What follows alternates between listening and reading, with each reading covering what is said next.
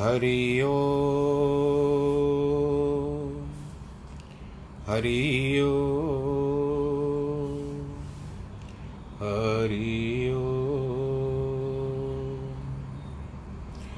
गुरुर्ब्रह्मा गुरुर्विष्णु गुरुर्देवो महेश्वरः गुरुर्साक्षात् परब्रह्म तस्मै श्रीगुरवे नमः।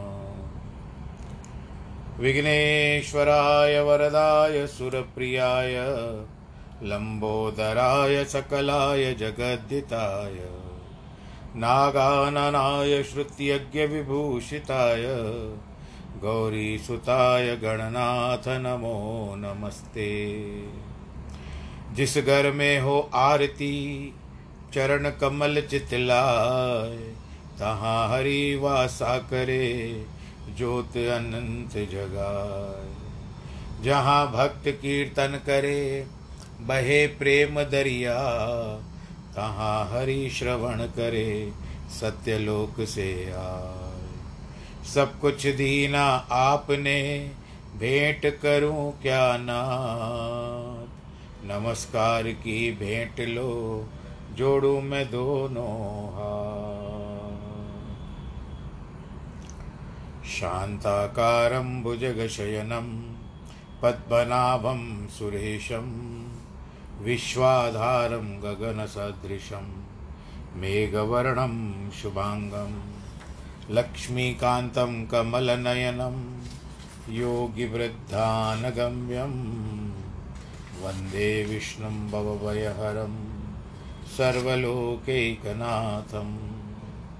मङ्गलं भगवान् विष्णु, मङ्गलं गरुडध्वज, मङ्गलं पुण्डरीकाक्ष, मङ्गलाय स्तनोहरि। सर्वमङ्गलमाङ्गल्ये, शिवे सर्वार्थसाधिके, शरण्ये त्र्यम्बके गौरी नारायणी नमोऽस्तु ते। नारायणी नमोऽस्तु ते। श्रीकृष्णगोविन्द हरे मुरारे, हे नाथ नारायण वासुदेव। श्रीकृष्णगोविन्द हरे मुरारे हे नाथ नारायण वासुदेव, हे नाथ नारायण वासुदेव, श्रीनाथ नारायण वासुदेव। नारायणं नमस्कृत्यं नरं चैव नरोत्तमं। देवीं सरस्वतीं व्यास ततो जयमुदीरयेत् कृष्णाय वासुदेवाय हरये परमात्मने। प्रणतक्लेशनाशाय गोविन्दाय नमो नमः। ॐ नमो भगवते वासुदेवाय। भगवान श्री कृष्ण चंद्र के पावन चरण कमलों में उस विराट स्वरूप का, जिनका हम अवलोकन कर रहे हैं, दर्शन कर रहे हैं, जिसमें हम सारी सृष्टि को देख सकते हैं। एक रूप सकलो पासारा गुरु ग्रंथ में आता है। चारों तरफ़, सभी दिशाओं में भगवान व्याप्त है और वो दिख भी रहा है। ऐसे कहते अवसर या मौके जिसको आप लोग कहते हैं अपॉर्चुनिटी बार बार नहीं आती है। बस इस बात का विचार कर लीजिए कि पूर्व जन्म के कर्म श्रीमद् भागवत पुराण जो है यदि उसको सुना जाता है या पढ़ा जाता है तो उसका तात्पर्य यह है कि यह प्रभु की इच्छा से ही होता है। और हमारे किसी जन्म के अच्छे कर्म खुलते हैं, तभी श्रीमद् भागवत की कथा प्राप्त होती है। और भगवान की वांगमयी वाणी, अभूतपूर्व जो हम यहाँ पर सुन रहे हैं, ये भी हमारे किसी पूर्व जन्म का कर्म है। शास्त्र की ओर जाना अग्रसर होना इस बात को दर्शाता है कि अब हमारे दिन जो है बीच बीच में कई कष्ट भी आते हैं, ऐसी कोई बात नहीं है, पर उसका तो होता है कि निपटारा। जब गंगा स्नान करने जाते हो, मैं कोई और औचित्य नहीं देता हूँ। जब आप गंगा स्नान करने जाते हो तो सर्वप्रथम आपको गंगा जल ठंडा लगता है। एक झटके से वापस आ जाते हो। पर पुनः हिम्मत करके जब आप उसमें फिर से डुबकी लगाते हो तो बस आनंद आ जाता है, निकलने की आवश्यकता ही नहीं होती है। आप लोगों ने किया होगा, हरिद्वार स्नान किया होगा, गंगा मैया पर गए होंगे आप। बस इस तरह से होता है। और लिखा भी होना चाहिए कि आपको इस समय तीर्थ यात्रा लिखी हुई है। आपके भाग्य में है। आप जाओगे। पर इस समय तो संसार में किसी का भी सबका एक ऑडिट बैलेंस खत्म हो चुका है। अभी नहीं होगा। प्रयत्न भी नहीं करिएगा जाने का। मेरे साथ ऐसे दो चार बार हुआ। बद्रीनाथ जी के दर्शन करने के लिए उत्सुक था मन। बहुत पुरानी बात है। पहले तो हरिद्वार जाना नहीं होता था। जैसे तैसे करके हरिद्वार पहुँचे परिवार के साथ। इच्छा हुई बद्रीनाथ भी कर लेते हैं। बद्रीनाथ किया। अब ऐसा होता है कि आदमी की टिकटें रहती है, रिट, वापसी की। तो उस समय बद्रीनाथ करने के लिए हम लोग निकले बस के लिए। बस के लिए प्रतीक्षा करते करते देखते हैं कि बस तो आ नहीं रही है। तब पता चला कि बस नहीं चलेगी आज, क्योंकि ऊपर एक्सीडेंट हो चुका है या लैंडस्लाइड ऐसा कुछ हो चुका है जिसके कारण बस नहीं जाएगी। हमने टिकटें कैंसिल करवा दी। यानी बस की, वापस लौट आए, फिर धर्मशाला में रुके आ करके। बद्रीनाथ नहीं हुआ। दूसरी बार फिर ऐसा प्रयत्न किया तो हमारे घर में किसी की, यानी परिवार में, दूर के परिवार है, चचेरी भाभी का देहांत हो गया। यानी फिर उसी समय में हुआ और ये इन्हीं दिनों में हो रहा था, जिसके कारण यात्रा फिर स्थगित करनी पड़ी। तीसरी बार तैयारी की, तीसरी बार तैयारी करने के पश्चात हरिद्वार हो चुका था, परंतु बद्रीनाथ नहीं हुआ। तीसरी बार फिर प्रयत्न किया, प्रयत्न करने के बाद क्या हुआ कि वहाँ पर फिर लैंडस्लाइड हो गई, भूस्खलन हो गया, जिसके कारण फिर जाना भी स्थगित हो गया। अंततः जाकर के 2007 में, आप बताइए कि इतना जीवन 2007 में न जाने कैसे भाग्य खुला। भगवान नारायण जी ने कृपा की तो भक्त के द्वारा केदारनाथ का भी दर्शन हो गया और बद्रीनाथ का भी दर्शन हो गया। बोलो, बद्री केदार की जय। तो ये भी भाग्य होता है। आप दर्शन के इच्छा के लिए जाते हो, परंतु बस भगवान जी आपको सब दर्शन देते रहे। हम ग्यारहवें अध्याय में चल रहे हैं। भगवान के विराट स्वरूप का वर्णन चल रहा है यहाँ पर। अर्जुन भगवान जी के उन स्वरूपों का वर्णन करता जा रहा है, जो दिखा रहे हैं, स्तुति करता जा रहा है, डर गया है वो। अब यहाँ पर हम लोग आज जो है, सत्ताईस, सैंतीसवें श्लोक थर्टी सेवेंथ श्लोक से आरंभ कर रहे हैं। भगवान कृष्ण और अर्जुन के बीच में जो संवाद चल रहे हैं। भगवान की स्तुति है। कस्माचते न मे न मेरा महात्मन ग्रह्य से ब्राह्मणोप्याधिकर्त्रे अनंत देवेश जगन्निवास तमक्षरम सदत सत्परम यत।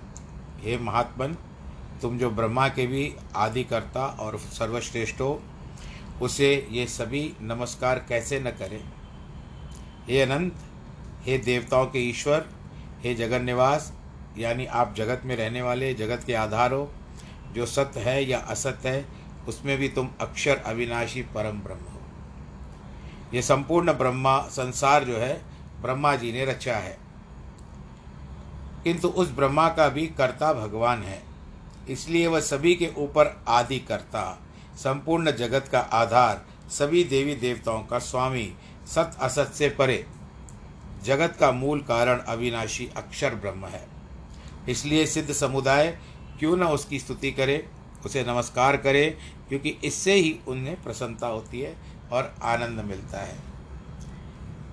त्वमादि देव पुरुष पुराणस्व मत्स्य विश्वस्य परम निधानम वेतासी वेदम च परम च धाम त्वयाम त्वया ततम विश्वमनंत रूप तुम आदिदेव और सनातन पुराण पुरुष। हो तुम संसार के श्रेष्ठ आश्रय हो। हम आते हैं भगवान की शरण में। तुम सभी को जानने वाले, सभी के लिए योग्य जानने वाले, तुम ही परम धाम हो। हे अनंत रूप, तुमसे ही यह सारा जगत परिपूर्ण है, व्याप्त है। जैसे मिट्टी से घड़ा बनता है, परंतु अंत समय में फिर वो मिट्टी हो जाता है। वैसे ही संसार समस्त आपसे उत्पन्न होता है, आप में व्याप्त होता है और उसके बाद फिर आप में लीन हो जाता है। संसार तो घर घर के कर्ता बनाने वाले और घर का स्वामी भी अलग अलग नहीं, क्योंकि अखिल विश्व ही परमात्मा का रूप है, उसका धाम अलग कैसे हो सकता है? वह भी उसी का रूप है जैसे शरीर का कोई अंग शरीर से भिन्न नहीं होता, परंतु शरीर ही आ जाता है। वायुर मो मोग्नि वरुण रूप शश वर्ण, वरुण, शशांक प्रजापति स्व प्रपिता, महश्च नमस्ते स्तु सहस्रकत्व, पुनश्च भूयोपि नमो नमस्ते। तुम वायु, यम, अग्नि, वरुण, चंद्रमा, प्रजापति के स्वामी, ब्रह्मा और ब्रह्मा के पिता हो। मैं आपको हज़ारों बार प्रणाम करता हूँ, बार बार नमस्कार करता हूँ। सभी देवी देवता, प्रजापति दिक्पाल एक ही ईश्वर के अलग अलग रूप हैं। उनसे निकले हैं। अर्जुन कहते हैं कि आप अनाथों पे दया रखने वाले हो, मेरा प्रणाम स्वीकार करो। मैं, भगवान, आपका यह दृश्य देखकर, आपका यह स्वरूप देखकर तृप्त हो चुका हूँ। नम, नमः पुरस्ताद पुष्टस्तते नमोस्तुते सर्वत एव सर्व अनंत वीर्याभित विक्रमस्व सर्वसमाप्नोषि तथोसी सर्व। हे अनंत सामर्थ्यवान, तुम्हें आगे भी नमस्कार है। पीछे नमस्कार है। हे सर्वात्मम, तुम्हें सब और से नमस्कार है, क्योंकि अनंत पराक्रमी तुम संपूर्ण संसार को व्याप्त कर संसार तुम में समाया हुआ है, तुम सर्वस्वरूप हो। यदि अग्रभाग, पृष्ठभाग यानी पीठ के पीछे पार्श्व भी कहते हैं तो शांत वस्तु के होते हैं। परमात्मा तो सर्वात्मा है, असीम है, अनंत है। सखेति मत्वा प्रभसम प्रभसम यदुक्तम हे कृष्ण हे यादव हे सखेति, अजानता महिमान सदैव, तवेदम भया प्रमादात प्रणयन वापी। हे भगवान, तुम्हारे इस विश्व रूप के प्रभाव को न जानने के कारण हम तुम्हें समान, समायु मित्र लापरवाही समझ करके करते हैं कि तुम तो हमारे मित्र हो क्या है? अधिकार के कारण है कृष्ण, और कुछ नहीं है। हे यादव, हे मित्र, इस प्रकार हठात कहकर पुकारते हैं, हकार, अर्थात हमने तुमको केवल मनुष्य भाव में देखा है। यच्च वहासा तमत्सर्कृतोसी विहार शय्या सन भोजनेशु एको त्वापच्युत तत्समक्षम तक्षामये तवामह प्रमेमयम। हे अच्युत, मैंने हास परिहास विनोद के साथ विहार करते हुए, भोजन करते हुए, मित्रों के जैसे कई बार तुमको अपमानित भी किया है। उन सभी अपराधों के ही अनंत अचिंतनीय, सौंदर्य, शक्ति और प्रभाव के संपन्न प्रभु, हमको क्षमा कर दो। विश्वरूप दर्शन के पश्चात अर्जुन भगवान कृष्ण को साक्षात परब्रह्म जानकर उनसे अधिकारपूर्ण चाल चलन के लिए क्षमा कहते कहते, स्वामी, तुम्हारी महिमा और प्रभाव को न जानकर मैंने कई बार आपसे मूर्खता की है और अधिकारपूर्ण कोई व्यवहार करता हूँ, विपरीत बुद्धि भी हो जाती है कभी कभी आप तो जगत के आदि करता हो, किंतु मैं तो तुमसे कई बार हास प्रयास किया है। मेरा व्यवहार भले अयोग्य रहा हो, क्योंकि मैंने तुमको साधारण मनुष्य समझा। मित्र सखा आदि कहकर संबोधित किया, हे सर्वेश्वर, मैं सभी अपराधों को क्षमा करो। अर्जुन को बचपन से ही भगवान के महान चरित्रों का महान कार्यों का पता तो था। वह जानता था कि भगवान ने बड़े बड़े दैत्यों और राक्षसों को मारा है। गोवर्धन पर्वत को भी कनिष्ठिका उंगली में उठाया, कालिया नाग को मारा है। फिर भी ईश्वर की माया के कारण वो उसको अपना मित्र और बंधु ही समझता था। आज वो वही नम्र निवेदन करता है। पितासी लोकस्य चराचरस्य, त्वमस्य पूजयश्च गुरुर्गरीयान, न त्वत्सोमि तत्समो सत्य व्यधिक कृतोन्यो लोकत्रये प्रप्ति। प्रति प्रतिमा, प्रभाव। तुम इस स्थावर जंगम रूप, अखिल विश्व की रचयिता हो, पूजनीय हो, परम गुरु गुरु रूप हो। तुम सर्वत्व, सर्वोत्तम हो। यह तुलनीय अनुपम, प्रभावशाली भगवान, तीनों लोकों में तुम्हारी समता करने वाला कोई नहीं है। तस्मात् प्रणम्य प्राणिदाय कायम प्रसादये, त्वमाहमी शमीड्यम। म्र पितवे पुत्रस्य सखेव सख्यु। प्रिय प्रिय, हा, हसी देव सोड़। अतएव अपना संपूर्ण शरीर झुकाकर मैं आपको नमस्कार करता हूँ। हे पूज्य प्रभु, मैं तुमसे प्रार्थना करता हूँ, मुझ पर प्रसन्न होकर दया करो। जिस प्रकार पिता अपने पुत्र के और मित्र के, पित्र, मित्र के प्रियतम अपनी प्रियतमा का अपराध सह लेता है, उसी प्रकार तुम भी मेरे अपराधों को क्षमा करो।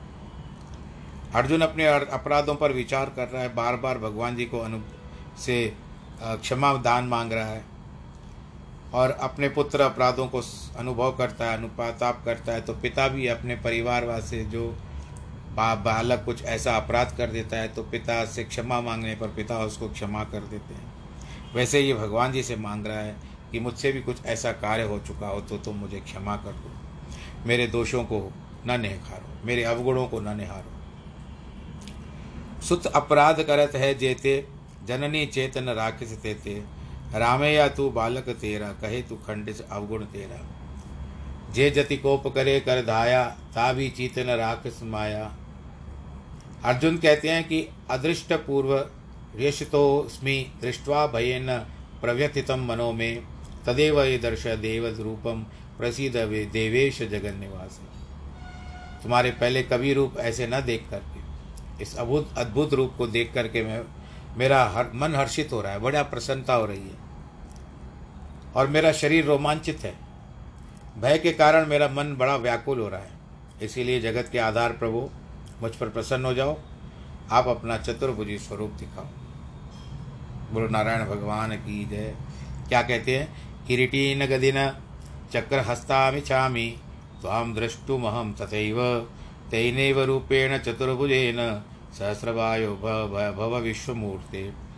जैसे तुम मुझे पहले दिखाई देते थे, वैसे ही सिर पर दिव्य मुकुट को धारण कर, हाथों में गदा, सुदर्शन चक्र को धारण कर, हे हज़ार हाथों वाले, अपना चतुर्भुज विष्णु भरु भगवान का स्वरूप मुझे दिखाओ। एक राजा वन में शिकार के लिए गया, गर्मी के दिन थे, दोपहर का सूर्य भी आ गया था। आपको तो पता होगा ना, नौ बजे का एक पैर होता है, बारह बजे का दो पहर होता है, यानी तीन तीन घंटे का एक पहर होता है। तीन बजे के तीन पैर और छः बजे का तो चार पहर होते हैं और चार पैर फिर रात्रि के आरंभ हो जाते हैं। इसको प्रहर बोलते हैं। उसे खूब ज़ोर की प्यास लगी। किंतु कोई जलाशय जहाँ पर कोई तालाब हो नहीं दिखाई दे रहा इतने में देखा कि एक और से पक्षी आ रहे हैं, सोचा कि उस दिशा में अवश्य पानी होगा।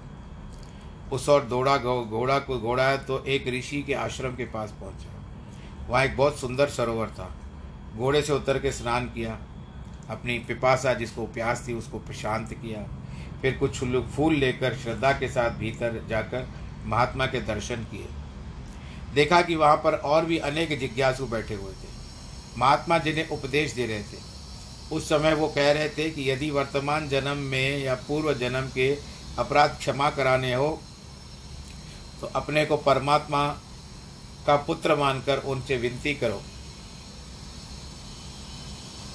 हम वह परम दयालु तो सभी का पिता है, तथा हम संतानों के अपराध क्षमा करने में तत्पर बैठा है। परंतु हम विमुख होकर उसके सच्चे बालक नहीं बनते। उन्मुख और विमुख होकर दो मनुष्य हो जाते हैं। एक जो उनकी ओर जाता है, वो उन्मुख होता है, जो नहीं जाता है, वो विमुख होता है। परंतु हम इसके लिए दोनों समान पदार्थों का उपभोग करते हैं, किंतु उन्मुख योग्य रीति से आभार न मानकर हम केवल उपभोग ही करते हैं। परंतु जैसे कस्तूरी मृग आदि, घास भी खाए तो नाभि से कस्तूरी उत्पन्न होगी। परंतु यदि वह घोड़ा और गधा वही घास खाए तो कस्तूरी नहीं बनती है। हिरण के घास खाने से नाभि में कस्तूरी बनती है। तो विमुख जो होते हैं, वो तो केवल एक मनुष्य है जो अपनी चौरासी को पूरा करके फिर से दूसरे लोगों में जाने वाला है। यानी फिर से उसी जिसको आप साइकिल कहते हैं, उसी को परिक्रमा कहते हैं, उसी के भीतर जाएगा फिर, जो विमुख होगा। परंतु जो उन्मुख होगा, वो मुक्त हो सकता है। तो इसके लिए संत महात्मा जो का महात्माओं का कथन है कि ऋषि मुनि ब्राह्मणों को भोजन देना श्रेष्ठ कर्म आवश्यक भी है। उसका कारण यह है कि उन्होंने स्वर्ग में पहुँचाने का बीड़ा उठाया भोजन खाकर वे परमात्मा का भजन कीर्तन उपासना करते हैं। उसका फल भोजनदाताओं को भी मिलता है। राजा को भी ऋषि ने यही उपदेश दिया, परमेश्वर का सच्चा पुत्र होना आवश्यक है। राजा ने प्रश्न किया, स्वामी, क्या यह सत्य है कि ईश्वर ही हम सबका पिता है। ऋषि ने कहा, पिता और माता के संयोग से बालक उत्पन्न होता है। फिर वो गर्भधारण गर्भ धारण करती है और भीतर भी चेतना शक्ति होती है धीरे धीरे करके आती है, फिर बालक का जन्म होता है। और यह जानता है कि ये वो भीतर भी भगवान जी की प्रशंसा करता है, भगवान जी की स्तुति करता है। और जब जन्म लेता है तो बचपन से कई भूलें करता है, लेकिन माता पिता उसको क्षमा कर देते हैं। ना तो जो वास्तव में पुत्र बने, उसके लक्षण होने चाहिए। और आपका भी कर्तव्य है कि उसको उचित संस्कार दीजिए। आधुनिक संस्कार, जब जन्म से अगर यदि आप आधुनिक संस्कार दे दोगे तो उन आधुनिक संस्कारों के कारण वास्तविकता में जो षोडश संस्कार हैं, सोलह संस्कार हैं, जो सनातन धर्म के अनुसार माने जाते हैं, वो उनसे वंचित हो जाएगा। और पिता अगर कई पुत्र भी हो तो उनके साथ कोई भेदभाव नहीं रखता है। सबको एक समान देखता है, परंतु प्रेम उसी के साथ होता है जो उसका भी ध्यान रखता है। जो पुत्र बार बार अपने माता पिता का प्रेम, आभार जताता है या पिता की ध्यान रखता है तो पिता का पुत्र वात्सल्य या माता का भी वात्सल्य उसी के पास है। भगवान जी इसको इस तरह से अगर वो निरंतर भगवान जी को भी याद करेगा तो भगवान उसको अपनी गोद में भी बिठा सकते भगवान ने अर्जुन को भयग्रस्त देख करके उसको धैर्य दिया, हे अर्जुन, डरो मत। मैंने यह विश्व रूप तुम्हें किसी नाराज़गी के कारण नहीं दिखाया है, परंतु तुमको तुम्हारे ऊपर प्रसन्न होकर के दिखाया है। भगवान जी कहते हैं, मया प्रसन्न न तवार्जुन ने रूपम पर दर्शित महात्म योगात तेजोमयम विश्वमनंत माध्यम यन्मे त्वदन्य न, न दृष्ट पूर्व। पूर्वम श्री भगवान ने कहा कि मैं प्रसन्न होकर अपनी योग शक्ति से तुम्हें अपना यह विश्व रूप दिखा रहा हूँ। यह तेजोमय संपूर्ण ब्रह्मांड का अनंत और अनादि है। यह रूप तुम्हें अतिरिक्त किसी के भी अन्य को मैंने किसी को नहीं दिखाया। अर्जुन को शंका हुई, विराट स्वरूप, भगवान ने माता यशोदा को जो बाल्यावस्था में दिखाया था हस्तिनापुर में दृष्टाष्ट्र की सभा में भीष्म इत्यादि को दिखाया था, अक्रूर को स्नान करते हुए तालाब में दिखाया था। भगवान ने कहा, प्रिय, ऐसा विश्वरूप दर्शन इसके पूर्व किसी ने नहीं देखा है। अन्यों को तो इस स्वरूप का अंश मात्र भी मैंने दर्शन कराया था। ये जो तुम रूप देख रहे हो, बाकियों को मैंने केवल अंश मात्र दिखाया है। जैसे श्री रामचंद्र ने माता कौशल्या को करवाया था। भगवान आते आगे कहते हैं कि न न वेद यज्ञा मन दान न क्रिया विर्जन, तपो रुग्रे, एव एव रूपम शक्य अहम निर्लोके दृष्ट, त्वदन्येन कुरु प्रवीर हे कौरवों में श्रेष्ठ वीर, वेदों के अध्ययन और अभ्यास यज्ञ दान धार्मिक क्रिया, कर्म, उग्र तपस्या करने वाले पर भी तुम्हें छोड़कर मैंने किसी को यह रूप नहीं दिखाया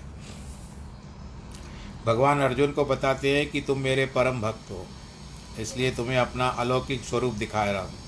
अन्यथा ऐसे विश्वरूप को गुरु द्वारा चतुर्वेदों का अध्ययन करने वाले भी देखने के अधिकारी नहीं होते। न वेदांगों में वर्णित यज्ञादि कर्मों को करने से, न उसमें लिखित मंत्रों का अभ्यास करने से रूप का दर्शन संभव है। कन्या, गौ अश्व भूमि या स्वर्ण दान से भी यह नहीं हो सकता। न तो अग्निहोत्र वेद विहित या स्मृति विहित यज्ञादि कर्मों के करने से न तो इंद्रिय और न शरीर का शोषण करने वाले तपस्याओं से यह संभव है। यह तो मैंने तुम पर पराक परम कृपा होने के कारण दिखाया है। इससे भगवान भक्ति का परम पद दिखाते हैं। भक्ति का प्रमुख साधन है प्रेम। भगवान इसी प्रेम के कारण गोपियों के वश में थे। यद्यपि गोपियों को न ज्ञान था, न कोई अन्य विशेष कर्म उन्होंने किए थे। भिलिनी को भी कोई ज्ञान नहीं था, परंतु निष्कपट प्रेम पर ही भगवान उसके प्रसन्न हुए थे। माते व्यथा, माच विमुढ़ भावो पृष्ठवा रूपो रूपधोर मीहम मदेम धूम व्यपे तभी प्रियतर प्रीतमना पुनस्व तदेव रूपमिदम प्रपश्य। मेरा यह भंक भयंकर रूप देखकर तुम दुखित मत हो। डरो भी नहीं। भय त्याग कर प्रसन्न मन से मेरा चतुर्भुज स्वरूप देखो। भगवान अर्जुन को कहते हैं अच्छा तुम घबराओ नहीं। मैं पहले चतुर्भुज तुमको दिखाता हूँ। देखते रहो। संजय उवाच, इत्य अर्जुन वासुदेवस्थ थोक्त्वा स्वकम स्वकम रूपम दर्शयामास भूय अश्वाथामासम भीतरेण भीतमेनम भूतवाम पुनः सौभ, सौभवर पुम, पुमा पुमा महात्मा। संजय ने कहा, राजन, भगवान अर्जुन से कहकर भगवान कृष्ण ने उनको अपना चतुर्भुज स्वरूप दिखाया। बोलो, चतुर्भुज नारायण भगवान की और शाम सुंदर बन गए। उसको धीरज बंधाया। सौम्य मूर्ति श्री कृष्ण भगवान की देख करके अर्जुन भी प्रफुल्लित हो उठा। गदगद हो गया। अर्जुन कहते हैं, हाथ जोड़ करके दृष्ट वेदम मानुषम रूपम तव सौम्य जनार्दन इदानीमस्मी संवृत सचेता प्रकृति गत। अर्जुन ने कहा, जनार्दन, तुम्हारे इस अति शांत मनुष्य रूप को देखकर अब मैं स्थिर चित्त हो गया हूँ और अपनी स्वाभाविक स्थिति को प्राप्त हो चुका हूँ। इस श्लोक का यह सिद्ध है कि भगवान का पुनः श्याम सुंदर स्वरूप देख करके अर्जुन की सभी इंद्रियाँ अपनी सहज प्रक्रिया को प्राप्त हो गई। बीपी भी डाउन हो गया। हार्ट बीट पल्स रेट जो आजकल आप देख रहे हो ऑक्सीमीटर लगा करके। वो सब नॉर्मल हो गया। बोलो कृष्ण कन्हैया लाल की ऊपर चढ़ा हुआ था सब। नए जीवन का संचार हो गया था उनके शरीर। श्री भगवान वाच सुदर्शनमिदं रूपम दृष्टा वानसी यन्मम देवा अप, अप्यस्य रूपस्य नित्यम दर्शनम कांक्षिन भगवान जी कहते हैं अर्जुन तुमने जो मेरा यह दुर्लभ चतुर्भुज रूप देखा है, इस रूप को देवगण भी देखने के लिए कामना करते हैं, पर नहीं होता है। ना हम वैदे न तपसा, न दाने न चेजया, शक्य एवं विदो दृष्टम दृष्टा, वानासी माम यथा इसका अर्थ क्या कहते हैं कि जिस रूप को तुमने देखा है, उस रूप में मुझे न तो तपस्या से, न तो दान से, न तो यज्ञादि कर्मों से कोई देख सकता है। भक्त्या तन्मया शक्य अहमे व विदो अर्जुन ज्ञातुम दृष्टतु तत्वेन प्रवेशुम चम परम तप। हे शत्रु, संतापी अर्जुन, शत्रुओं को डराने वाले, इस चतुर्भुजी स्वरूप में से मात्र अनन्य भक्ति जानने योग्य हूँ। अधिकारी पुरुष, मात्र इस प्रकार मेरा साक्षात्कार मुझको प्राप्त होते हैं।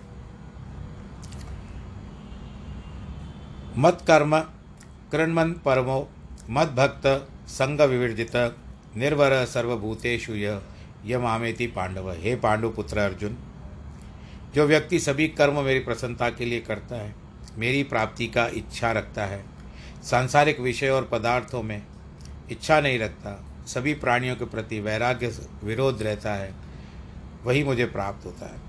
इस अध्याय के अंतिम श्लोक में भगवान ने अर्जुन से कहा है कि यह जो चतुर्भुज विष्णु का दर्शन तुमने किया है वह तो मात्र तुम जैसे अनन्य भक्तों के भाग्यों में ही बता है। अन्यथा बड़े बड़े देवगण भी इसको नहीं देख सकते, जो धर्म के अनुकाल निष्काम भाव से मात्र मेरी प्रसन्नता के लिए कर्म करते हैं, जो कर्म फल को पूरी तरह त्याग देते हैं, सभी जीवों को प्रति निर्लिप्त भाव से रहते हैं, मात्र मेरे दर्शन की अभिलाषा रखते हैं, ऐसे अनन्य भक्तों को ही मैं प्राप्त होता हूँ। अनन्य भक्ति एक उच्चावस्था है। जिसको प्राप्त के नियम के अनुसार साधना अनिवार्य होती है। एक राजा को यह पद प्राप्त करने की तीव्र अभिलाषा हुई। वह ऋषि के पास गया। उसने सुना था कि ज्ञान प्राप्ति से मोक्ष की प्राप्ति होती है। अतः इच्छा हुई कि ज्ञान की उपलब्धि करूँ। उस ऋषि के आगे यथा भेंट रख करके दंडवत प्रणाम किया, क्योंकि गुरु, राजा, वैद्य और संत महात्माओं के पास कभी खाली हाथ नहीं जाना चाहिए। राजा बाद में सुयोग पाकर अत्यंत आदर और विनय से प्रश्न पूछे। एक प्रश्न पूछते, स्वामी, ये बताइए, किसका ज्ञान प्राप्त करने से मुझे सर्व ज्ञान प्राप्त हो जाए? दूसरा, एक ऐसी भक्ति बताइए, जिसके करने से चार पदार्थ प्राप्त हो जाए, धर्म, अर्थ, काम, मोक्ष। तीसरा, ऐसी वस्तु बताइए, जिसको धारण करने से मैं सभी को पराभूत कर सकूँ। चौथा, एक ऐसी सेवा बताइए जिसके करने से अखिल ब्रह्मांड के जीवों की सेवा हो। एक ऐसा धर्म निरूपण कीजिए जो सदा मेरा धर्म बना रहे और सभी विकार दूर हो जाए। छठवा यह वह एक ही कौन है जो सारे कुल का नाम उज्जवल करता है? वह कौन है जो प्राणों का आधार है? वह कौन है जो प्राणधार है और उसका आधार कौन है? ये आठ बातें कही। ऋषि ने कहा, राजन, एक आठ प्रश्नों के उत्तर इस प्रकार दिए। एक, ब्रह्म या आत्मन, आत्मा है, जिसकी ज्ञान प्राप्ति से तुम्हें संपूर्ण ज्ञान हो जाएगा। जैसा एक सागर से थोड़ा सा जल लेकर संपूर्ण सागर के जल का ज्ञान प्राप्त हो जाता है। जल किस प्रकार का है? इसी प्रकार उस ब्रह्म का दर्शन हुआ। मानो संपूर्ण ब्रह्मांड का दर्शन हुआ।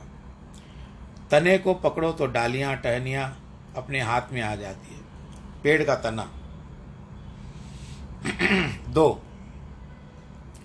सभी पदार्थों को देने वाले भक्ति है। एक परमात्मा की अनन्य भक्ति। नवदा भक्ति भी उसी में है, श्रवणम, कीर्तनम इत्यादि। किंतु अनन्य भक्ति से चारों पदार्थ मिल जाते हैं। तीसरा, एक धर्म को का का धारण करने से सभी को जीता जा सकता आप सबको जीत सकते हो।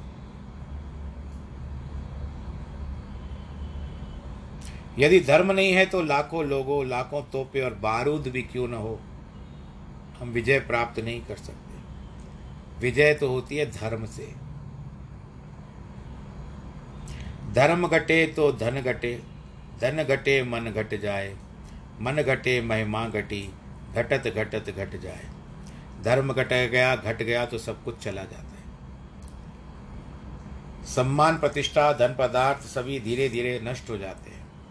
जिनको आजीविका की चिंता रहती है, कुटुंब बड़ा है, उस पर दया करनी चाहिए, क्योंकि उन्हें धर्म को पतित जानना चाहिए।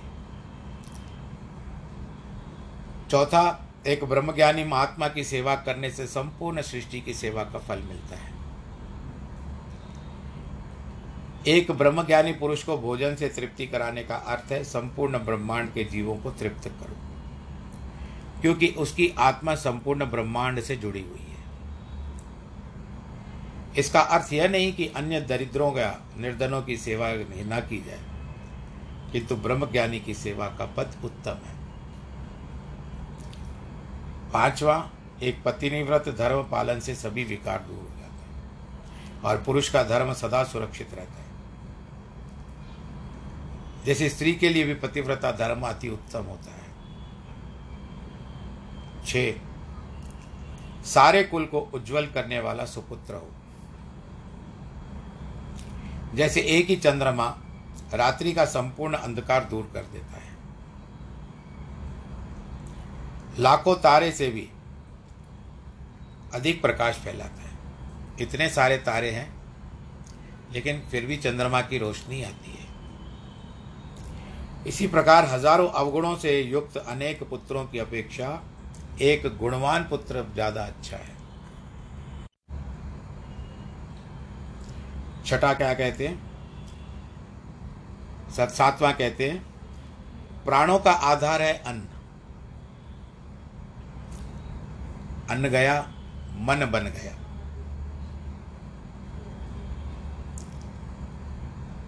वह ब्रह्म स्वरूप है। अन्न के उपलब्ध न होने पर मनुष्य बहुत समय तक जीवित नहीं रह सकता। बढ़ाता है, ताकत बढ़ाता है, शक्ति बढ़ाता है। भोजन प्राप्त होने पर बड़े बड़े महात्मा भी दिल से आशीष देते हैं। आप ले से कई महिलाएँ तीज रहती है, तीजरी, या तीज का त्यौहार आता है, या करवा चतुर्थ आती है, चौथ आती है। तो उस समय आप लोग व्रत रखते हो? और एक दिन आपके में पेट में अन्न नहीं गया तो कैसी दशा हो जाती है रात्रि तक? फिर कभी कभी क्योंकि ये मौसम भी ऐसा है कि वर्षा ऋतु भी थोड़ी चंचल होती है, वर्षा भी ऋतु चंचल होती है। वर्षा ऋतु, वर्षा चंचल होती है, मैंने बार बार ऋतु कहा वर्षा चंचल होती है और उसी दिन आकर के आ धमकती है। और इतनी बरसती है, इतनी बरसती है कि हम लोग कहते हैं, गया। इसीलिए मन चंगा तो कटौती में गंगा। सब लोग बड़े बड़े सब उनका हृदय तृप्त हो जाता है। जिनका हृदय तृप्त हो जाता है तो दूसरे को आशीर्वाद देता है कि जिसने आप, जिसने, जिसको आपने भोजन करवाया है। तो क्या कहा गया है कि प्राणों का आधार ही अन्न है। और अन्न जैसा होता है, आपने जिस भाव से खिलाया, मन भी वैसा ही होता है। आप सच्चे भाव से खिलाओगे तो अच्छा आएगा। दिखावे के लिए खिलाओगे तो उसके ऊपर इतना असर नहीं होगा।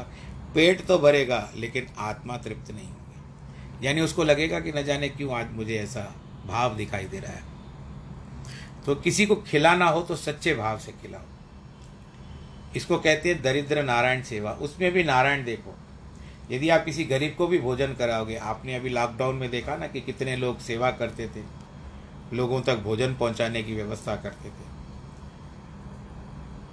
तो उस समय में जो मन प्रफुल्लित होता है, जो मन गदगद होता है, आत्मा तक तृप्त हो जाती है।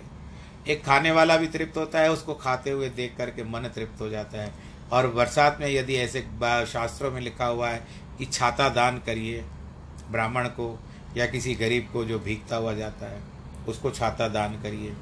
अर्थात या तो इस तरह से है कि जब सर्दी का मौसम आता है तो उस समय आपको कंबल दान करना चाहिए। एक व्यक्ति ऐसे ही था बार बार एक व्यक्ति को कंबल दान करता था, वो कल उसको जुए में हार जाता था। ऐसे परख करके करिए आप, क्योंकि उसके पास और कोई साधन नहीं होगा तो क्योंकि रात को वो तो शराबी है, रात को पी करके सो जाएगा, उसको पता नहीं होता है।